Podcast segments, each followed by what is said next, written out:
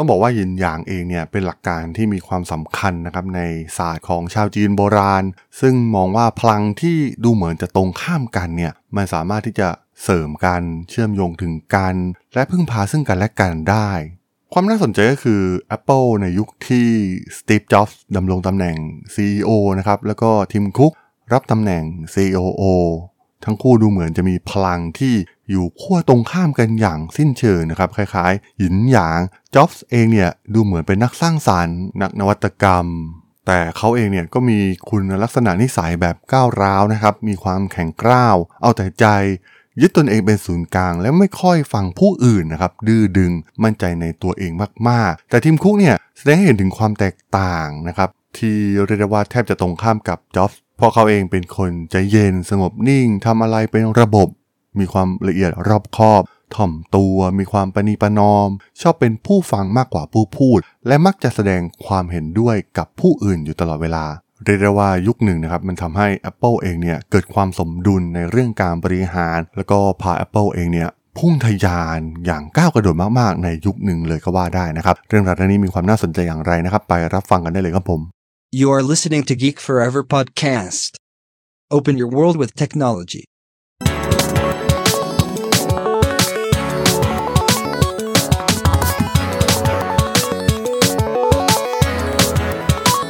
This is Geek Story.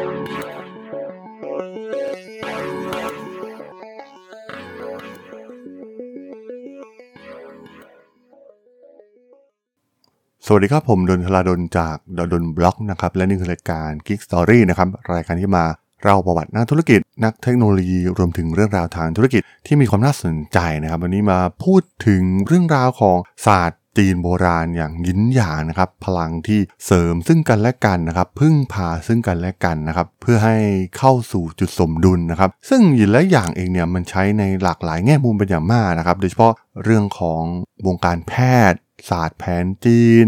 เรื่องส่วนตัวการใช้ชีวิตประจำวัน หรือแม้กระทั่งการประกอบธุรกิจเองนะครับ มันมีหลาย case study มากๆนะครับ ที่แนวคิดเหล่านี้เนี่ยมันเกิดขึ้นและถูกนำไป implement จริงนะครับหยินและหยางโดยเฉพาะกลุ่มผู้นำผู้บริหารที่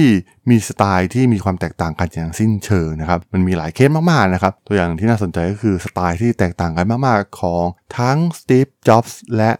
ทิมคุกนะครับในตอนที่ทั้งคู่ได้เข้ามาร่วมงานบริหาร Apple และพาบริษัทเนี่ยเติบโตอย่างก้าวกระโดดเป็นอย่างมากนะครับ ซึ่งมันก็ต้องย้อนกลับไปตั้งแต่ยุคที่ทิมคุกเริ่มเข้ามาทำงานในบริษัท Apple นะครับ มันเป็นภาพจำที่ทุกคนเห็นเป็นประจำนะครับ รถยนต์ Honda Accord เก่าๆ ที่เหล่าพนักงานเนี่ยจะมองเห็นได้ตั้งแต่รุ่งสางนะครับ มันเป็นรถที่ทางทีมคุกเนี่ยใช้มาทำงานที่อาคารสำนักงานของบริษัท Apple นะครับแม้ว่า Apple เองเนี่ยจะชักจูง Tim Cook ให้มาทำงานด้วยสัญญาค่าจ้างกว่า 4 0 0 0 0 0ดอลลาร์ บวกกับโบนัสพิเศษ ตอนเซ็นสัญญาอีกประมาณ5 0 0 0 0 0 ดอลลาร์นะครับ แต่ตัว Cook เองเนี่ยก็ดูเหมือนไม่ได้ใส่ใจกับรถที่เขาขับมากนักนะครับ Cook เองเนี่ยต้องการเพียงแค่พาหนะสี่ล้อที่สามารถพาเขาไปที่ยิม ไปที่ออฟฟิศแล้วก็กลับมาที่อพาร์ตเมนต์ ของเขานะครับ เมื่อสิ้นสุดวันทำงานเพียงเท่านั้นนะครับ ในวันแรกที่เริ่มงานกับ Apple เนี่ย คุกได้เรียกประชุมทีมปฏิบัติการนะครับ เขาต้องการทราบทุกรายละเอียดเกี่ยวกับ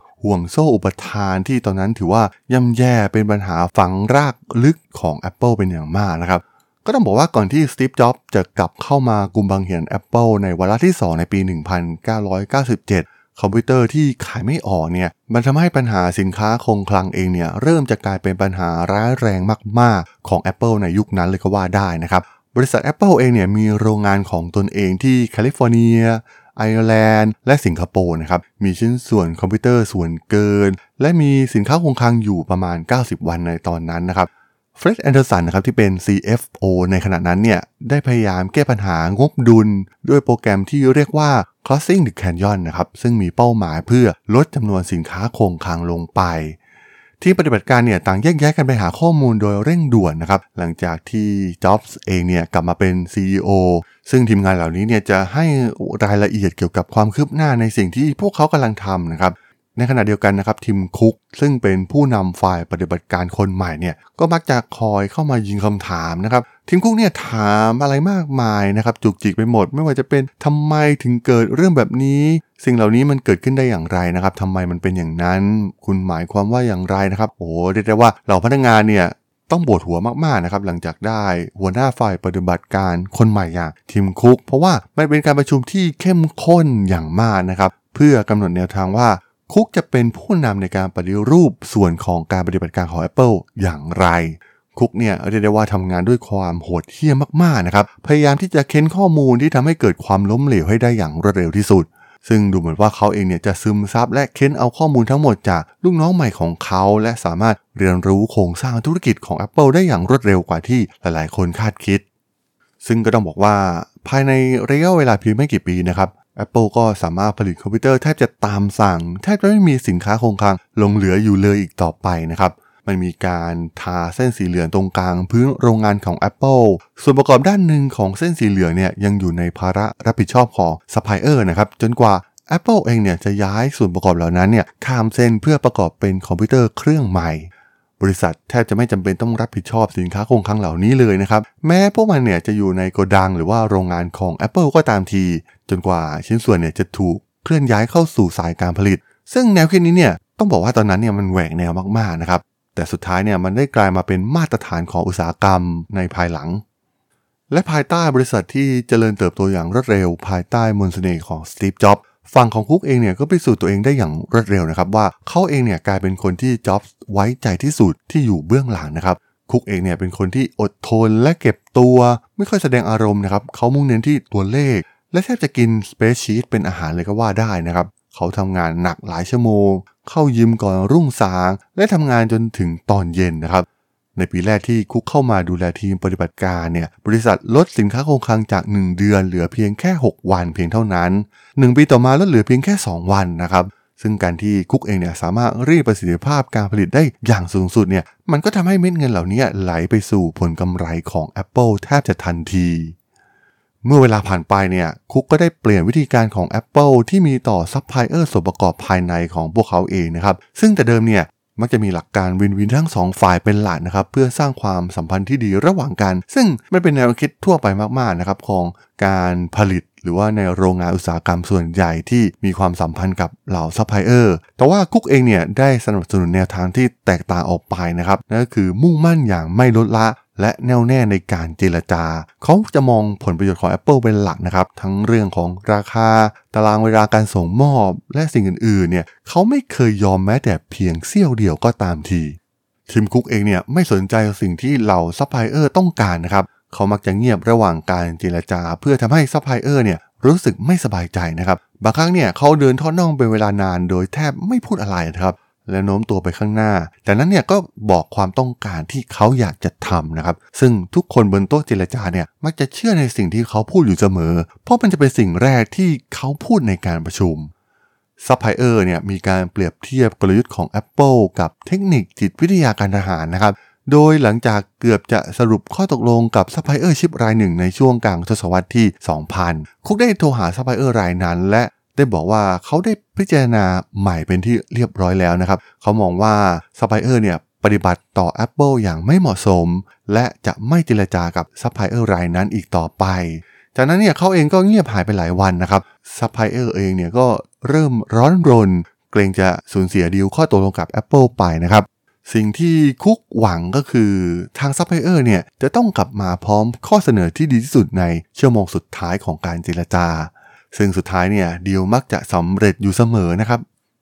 รวมถึงเรื่องราวสำคัญอีกอย่างหนึ่งที่ทีมคุกยึดมั่นเป็นอย่างมากนะครับ เพราะว่าเราจะเห็นได้ว่าส่วนใหญ่บริษัทยักษ์ใหญ่ต่างๆ องค์กรที่มีคนมากหน้าหลายตานะครับ ที่มีขนาดใหญ่ๆเนี่ยมักจะเต็มไปด้วยเรื่องราวดราม่าโดยเฉพาะเรื่องการเมืองภายในบริษัท แต่ทีมปฏิบัติการของทีมคุกเนี่ยแทบจะไม่มีสิ่งเหล่านี้อยู่เลยนะครับคุกไม่ยอมให้มีการเมืองเกิดขึ้น และเขาคาดหวังให้ทุกคนร่วมมือกันนะครับ ในทุกสิ้นไตรมาสเนี่ยเขาจะจัดการประชุม เพื่อทบทวนว่าการดำเนินงานในส่วนใดเนี่ยไม่เป็นไปตามเป้าหมาย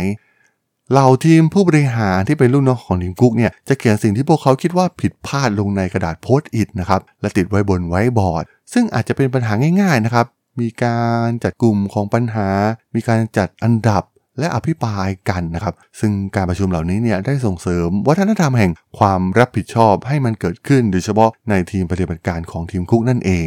กระบวนการนี้เนี่ยทำให้คุกได้ทีมงานที่มีคุณภาพอยู่รายรอบตัวนะครับ โดยเหล่าผู้จัดการระดับการเนี่ยจะมีการคัดกรองพนักงานนะครับก่อนอนุญาตให้มีการนำเสนอหรือ Presentation ต่อทีมคุก เพื่อให้แน่ใจว่าเขามีความรู้อย่างลึกซึ้งเกี่ยวกับปัญหาที่เกี่ยวข้อง พวกเขากลัวจะเสียเวลาของคุกนะครับ หากรู้สึกว่ามีคนที่เตรียมข้อมูลมาไม่ดีพอ คุกจะหมดความอดทน และพูดว่าเชิญต่อไป ซึ่งขณะที่เขาพูดถึงวาระการประชุมเนี่ยบางคนถึงกับต้องออกจากการประชุมไปทั้งน้ำตาเลยทีเดียว ผลลัพธ์ที่ได้ก็คือทีมที่ออกแบบมาตามภาพลักษณ์ของทีมคุกเป็นส่วนใหญ่นะครับ ไม่ว่าจะเป็นเหล่าวิศวกร รวมถึงผู้บริหารที่จบ MBA ซึ่งจะมีจรรยาบรรณในการทำงานที่มีความละเอียดถี่ถ้วนไม่ต่างจากเจ้านายของเขานั่นเองนะครับแต่ถึงกระนั้นคุกก็ยังแสวงหามุมมองที่หลากหลายจากด้านอื่น ๆ ในบริษัทนะครับ เมื่อเขาไปรับตำแหน่งที่ว่างในฝ่ายทรัพยากรบุคคล มีผู้หญิงที่ดำรงตำแหน่งชั่วคราวเนี่ยได้สนับสนุนให้คุกเนี่ยสัมภาษณ์คนอื่นไปนะครับ เธอคิดว่าเธอเนี่ยมีสมองซีกขวา และมีอารมณ์อ่อนไหวเกินกว่า ที่จะทำงานร่วมกับคนที่มีสมองซีกซ้าย และวิเคราะห์รายละเอียดอย่างเข้มงวดแบบทีมคุกได้นะครับ แต่อย่างไรก็ตามนะครับคุกเองเนี่ยก็กระตุ้นให้เธอสมัครเข้ามาทำงาน เพราะว่าคุกเองเนี่ยต้องการทำงานกับคนที่คิดแตกต่าง หลังจากประสบความสำเร็จอย่างสูงมากๆนะครับ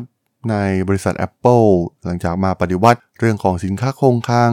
การปฏิบัติการต่างๆ โปรเซสในการทำงานทั้งหมดนะครับมันทำให้ชื่อของทีมคุกเนี่ยดังไปทั่วทั้งซิลิคอนวัลเลย์เลยก็ว่าได้นะครับ เมื่อ Hewlett Packard เองเนี่ยเริ่มค้นหา CEO คนใหม่ในปี 2005 นะครับ ชื่อของคุกเองเนี่ยก็ติดอันดับหนึ่งในรายชื่อที่บริษัทต้องการเป็นอย่างมากนะครับ ความสามารถของเขาในการพลิกสถานการณ์ที่ Apple เนี่ยทำให้เขามีชื่อเสียงอย่างมากในหมู่บริษัทคู่แข่ง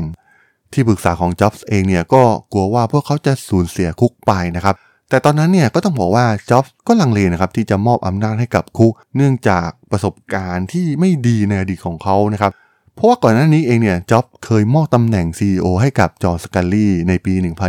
1983 และเป็นสกาลีนี่เองนะครับที่หันมาแว้งกัดจ็อบและไล่เขาออกจากบริษัทไป แต่ก็ต้องบอกว่าเมื่อถึงจุดนั้นเองเนี่ยคุกได้ใช้เวลา 5 ปีในการดูแลการผลิตและการขายนะครับเราทีมงานที่ปรึกษาต่างขอร้องจ็อบส์นะครับว่าอ่าบริษัท Apple เนี่ยจะสูญเสียคุกไปไม่ได้เด็ดขาดนะครับไม่มีใครสามารถทำได้ในสิ่งที่คุกทำเพราะว่าคุกเองเนี่ยเป็นคนคิดค้นห่วงโซ่อุปทานของ Apple ขึ้นมาใหม่นะครับ ซึ่งแน่นอนนะครับว่าความกดดันดังกล่าวเนี่ยมันได้ผล เพราะว่าบนเครื่องบินไปญี่ปุ่นในช่วงฤดูใบไม้ร่วงปี 2005 นี่เองนะครับจ็อบได้หันไปหาทีมคุก แล้วก็พูดกับทีมคุกว่าเขาได้ตัดสินใจแล้วนะครับว่าจะแต่งตั้งให้ทีมคุกเป็น COO ของบริษัท Apple ซึ่งการเลื่อนตำแหน่งดังกล่าวนี้เองนะครับทำให้คุกเองเนี่ยดูแลทั้ง Back Office ทั้งหมดของ Apple และทำให้เขาสามารถร่วมคณะกรรมการบริหารของบริษัท ความสามารถในการควบคุมเรื่องการผลิตการขายและโลจิสติกของคุกเนี่ยช่วยให้จ็อบมุ่งเน้นไปที่แกนหลักด้านความคิดสร้างสรรค์ของบริษัทนะครับ ซึ่งได้แก่การออกแบบ วิศวกรรม และการตลาดนะครับ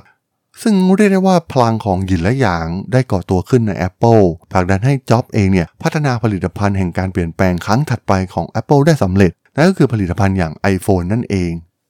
ก็ต้องบอกว่าทีมงานของทีมคุกเองเนี่ย ได้นำผลิตภัณฑ์ที่มีความซับซ้อนมาก ๆ อย่าง iPhone มาสู่โลกแห่งความเป็นจริงในโรงงานของ Foxconn นะครับ มันเป็นการประสานงานที่ลงตัวในแบบที่ไม่มีใครเนี่ยสามารถที่จะหยุดยั้งการเติบโตของ Apple ได้อีกต่อไปนะครับ คนหนึ่งเนี่ยใช้เวทมนต์และการประดิษฐ์นวัตกรรมที่พลิกโลก ส่วนอีกคนเนี่ยครอบงำด้วยวิธีการและกระบวนการผลิตชั้นยอด ที่ยากสำหรับคู่แข่งในการต่อก่อนนั่นเองครับผม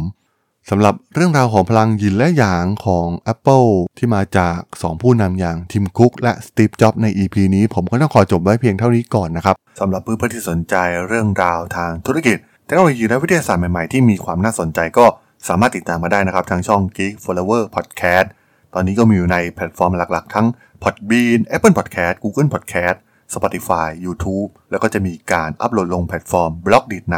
ทุกๆ ตอนอยู่แล้วด้วยนะครับ ถ้ายังไงก็ ฝากกด Follow ฝากกด Subscribe กันด้วยนะครับ แล้วก็ยังมีช่องทางหนึ่งในส่วนของ Line แอดที่ a d t r a d o n t h a